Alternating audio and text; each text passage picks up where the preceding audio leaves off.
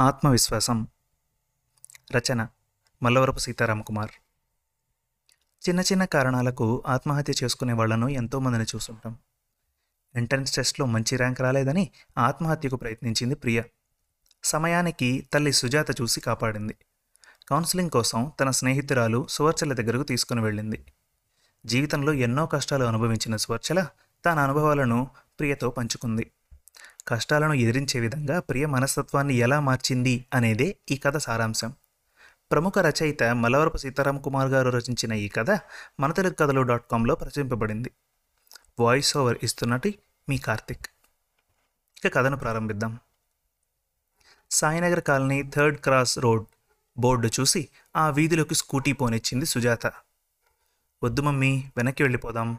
ఇంటి దగ్గర బయలుదేరినప్పటి నుండి అది మూడోసారి. ప్రియ తన తల్లితో చెప్పడం. ఎలాగూ ఇంత దూరం వచ్చేసాం కదా సువర్చల గారు ఈ వీధిలోనే ఉంటారు. ఓ అరగంట మాట్లాడి వెళ్ళిపోదాం. మా బంగారం కదూ? కూతుర్ని బతిమాలతో అంది సుజాత. అయిష్టంగానే సరేనన్నట్లు తల ఒప్పింది ప్రియ.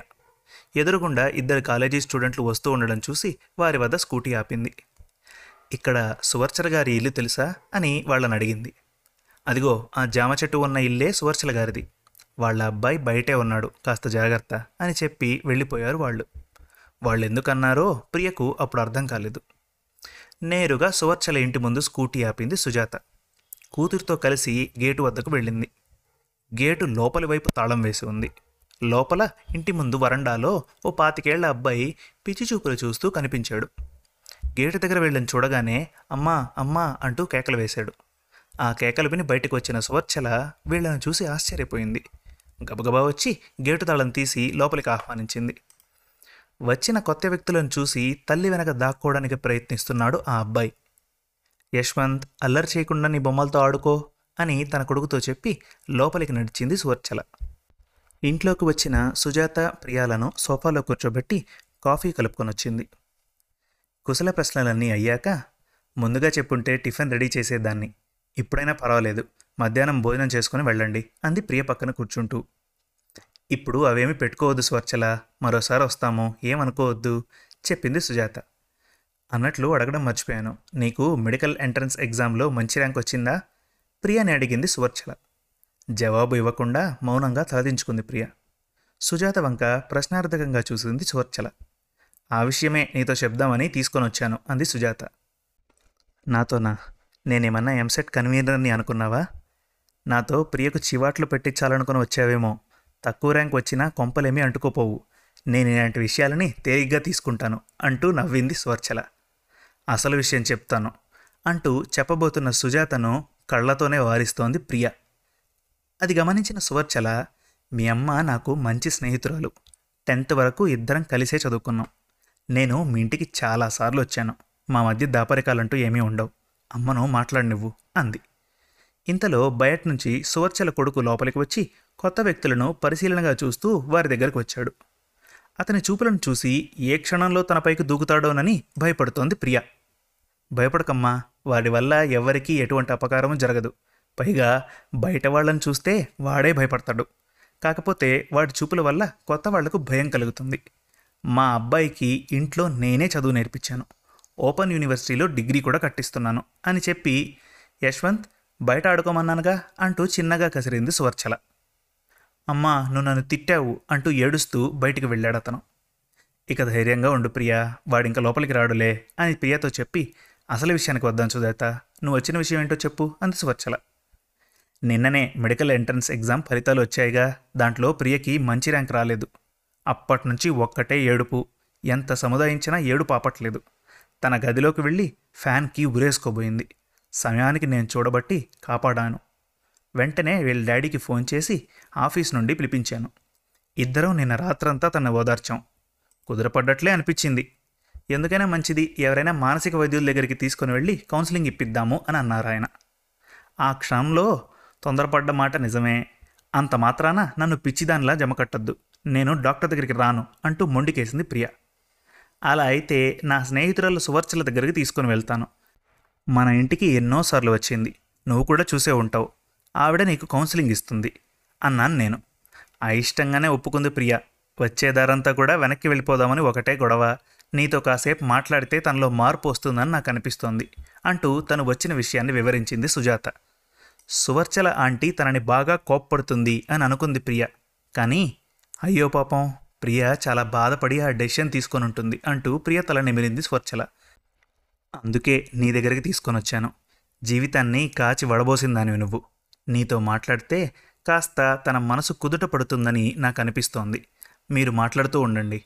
మా బంధువులు ఈ వీధిలోనే ఉంటున్నారు. ఒకసారి వాళ్ళను కలిసి వస్తాను అని చెప్పి బయటకు నడిచింది సుజాత. సువర్చల గేట్ వరకు వెళ్ళి తాళం తీసి సుజాతను పంపించి తిరిగి తాళం వేసి లోపలికి వచ్చింది. అమ్మా నేను లోపలికి రావచ్చా? అడిగాడు యశ్వంత్. వద్దు బాబు ఇంకాసేపు ఇక్కడే ఆడుకో అంది సువర్చల. ఆంటీ ఇక మీరు కౌన్సిలింగ్ ఇవ్వండి. మీరు ఏం చెప్పినా వింటాను. మీకు చాలా ఓపిక ఉంది అంది ప్రియ. నీకు చెప్పేదేముంది ప్రియా ఏదో ర్యాంక్ రాలేదని తొందరపడ్డావు పొరపాటు తెలుసుకున్నావు. ఇక నేను కౌన్సిలింగ్ ఇవ్వాల్సిన అవసరం ఏమీ లేదు. ఏదో మీ అమ్మ తృప్తి కోసం సరేనన్నాను నేను చేయగలిగిందల్లా నా స్టోరీ నీకు చెప్పడమే అంది సువర్చల. చెప్పండి ఆంటీ నాకు కూడా మీ గురించి తెలుసుకోవాలని ఉంది అంది ప్రియ. చెప్పడానికి ప్రారంభించింది సువర్చల. నేను యశ్వంత్ డెలివరీ టైంలో హాస్పిటల్లో ఉన్నాను. అప్పటికే నాకు రెండేళ్ళ పాప ఉంది. ఆఫీస్ నుండి నన్ను చూడ్డానికి వస్తున్న ఆయనకు యాక్సిడెంట్ జరిగి సరిగ్గా హాస్పిటల్ ముందే చనిపోయారు.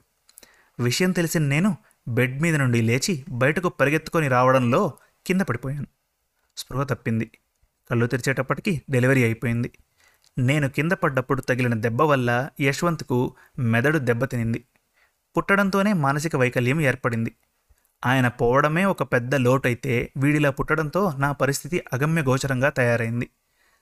కర్మకాండలు పూర్తయ్యాక అత్తమామలు ఆయన తరపు బంధువులు కాసిన సానుభూతి మాటలు చెప్పి మెల్లగా జారుకున్నారు. అమ్మా నాన్నలు ఒక వారం రోజులు నాతోనే ఉన్నారు. ఒకరోజు నాన్న నన్ను పిలిచి సువర్చల నువ్వు నీ కూతురుని తీసుకొని నా దగ్గరికి వచ్చేయి. పిల్లవాణ్ణి మానసిక వికలాంగుల ఆశ్రమంలో చేర్చుదాం. నువ్వు తిరిగి ఉద్యోగానికి వెళ్ళొచ్చు అన్నాడు. లేదు నాన్న వాడిని ఇంట్లోనే ఉంచుకుంటాను. నా కంటికి రెప్పలా కాపాడుకుంటాను అన్నాను. అలా అయితే నువ్వు ఇక్కడే ఉండమ్మా. నీకు పెళ్ళి కావాల్సిన ఇద్దరు చెల్లెళ్ళు ఉన్నారు. ఇంట్లో ఇలాంటి పిల్లవాడు ఉంటే వాళ్ళకి సంబంధాలు రావు. మొహమాటం లేకుండా చెప్పాడు నాన్న. నిజమే నాన్న నీ భయం నీది. అందుకే నేను ఇక్కడే ఉంటాను అని చెప్పాను. పిల్లల్ని చూసుకోవడానికి ఒక ఆయాను కూడా పెట్టుకున్నాను. నా పాప శృతిని కాన్వెంట్లో చేర్చాను. యశ్వంత్ను ఎక్కడా చేర్చుకోలేదు. ఆఫీస్ నుండి ఇంటికి వచ్చాక నేనే వాడికి పాఠాలు చెప్పేవాణ్ణి. శృతి ఇంటర్ చదివేటప్పుడు ఒక వెధవ లవ్ చేస్తున్నానంటూ వెంటపడివాడు. శృతి ప్రిన్సిపల్కు కంప్లైంట్ చేయడంతో వాడిని కాలేజ్ నుండి సస్పెండ్ చేశారు. వాడు కక్షగట్టి శృతి మీద యాసిడ్ దాడి చేశాడు. మొహం పూర్తిగా కాలిపోయింది. దాదాపు నెల రోజులు హాస్పిటల్లో మృత్యువుతో పోరాడి చివరకు ప్రాణాలు విడిచింది. మరణించే రోజు కూడా నాతో అమ్మా నాకు బతకాలనుంది అంది. పాపం తన కోరిక నెరవేరలేదు.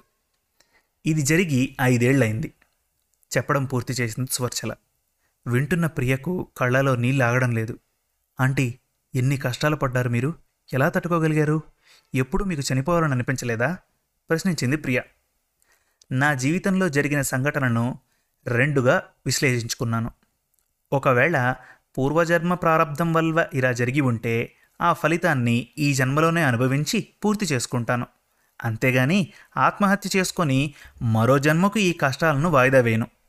అలా కాకుండా యాదృచ్ఛికంగా జరిగే సంఘటనల్లో నా జీవితంలో చెడు సంఘటనలే ఎక్కువ జరిగాయి అనుకుంటే వాటిని ఎదిరిస్తాను. సమస్యలతో పోరాడడంలోనే ఆనందం వెతుక్కుంటాను. అంతేగాని ఓడిపోయి పారిపోను. ఆత్మవిశ్వాసంతో చెప్పింది సువర్చల. ఆంటీ మీ ధైర్యానికి నా జోహార్లు. జీవితంలో మీరు పడ్డ కష్టాలు వాటిని మీరు ఎదుర్కొన్న తీరుతో పోలిస్తే మీ ముందు నేను ఒక అణువును అని అనిపిస్తోంది. మీ జీవితం అంతా ఒక పోరాటమే. నిజం చెప్పాలంటే ఒంటరి పోరాటం.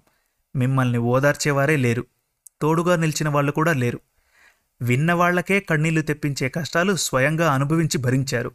ఒక స్త్రీ ఇలా విధికి ఎదురు నిలవడం ఎంతో అభినందించాల్సిన విషయం. మీ దగ్గరకు రాకుంటే నేను చాలా మిస్ అయ్యేదాన్ని. ఇక నాకు వేరే కౌన్సిలింగ్ ఏమీ అవసరం లేదు. మిమ్మల్ని స్ఫూర్తిగా తీసుకొని జీవితంలో ముందుకు సాగుతాను. దృఢ నిశ్చయంతో చెప్పింది ప్రియ. ఇంతలో యశ్వంత్ ఇంట్లోకి వచ్చి అమ్మా ఆంటీ ఎక్కడికి వెళ్ళలేదు. గేటు బయటే చెట్టు నీడలో నిల్చొని ఉంది అని చెప్పాడు. ఈసారి అతన్ని చూసి భయపడలేదు ప్రియ. యశ్వంత్ ఈసారి మన ఇద్దరం వెళ్ళి గేట్ తీద్దాం సరేనా? అంది అతనితో. అమ్మ వంక అనుమతి కోసం చూశాడు అతను సరేనన్నట్లు తల ఊపింది సువర్చల. సంతోషంతో ఎగురుకుంటూ ప్రియతో పాటు గేట్ దగ్గరికి వెళ్ళాడు యశ్వంత్.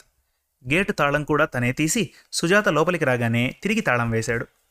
తల్లిని చూడగానే ప్రియ ఏడుపు ఆపుకోలేకపోయింది. ఆమె భుజంపైనే వాలిపోయి వెక్కి వెక్కి ఏడుస్తోంది. ఓదార్పుగా కూతురు తలని మిరింది సుజాత. అమ్మా నువ్వు అక్కడే ఉంటే నేను ఫ్రీగా మాట్లాడినేనని బయట నిల్చొని ఉన్నావు.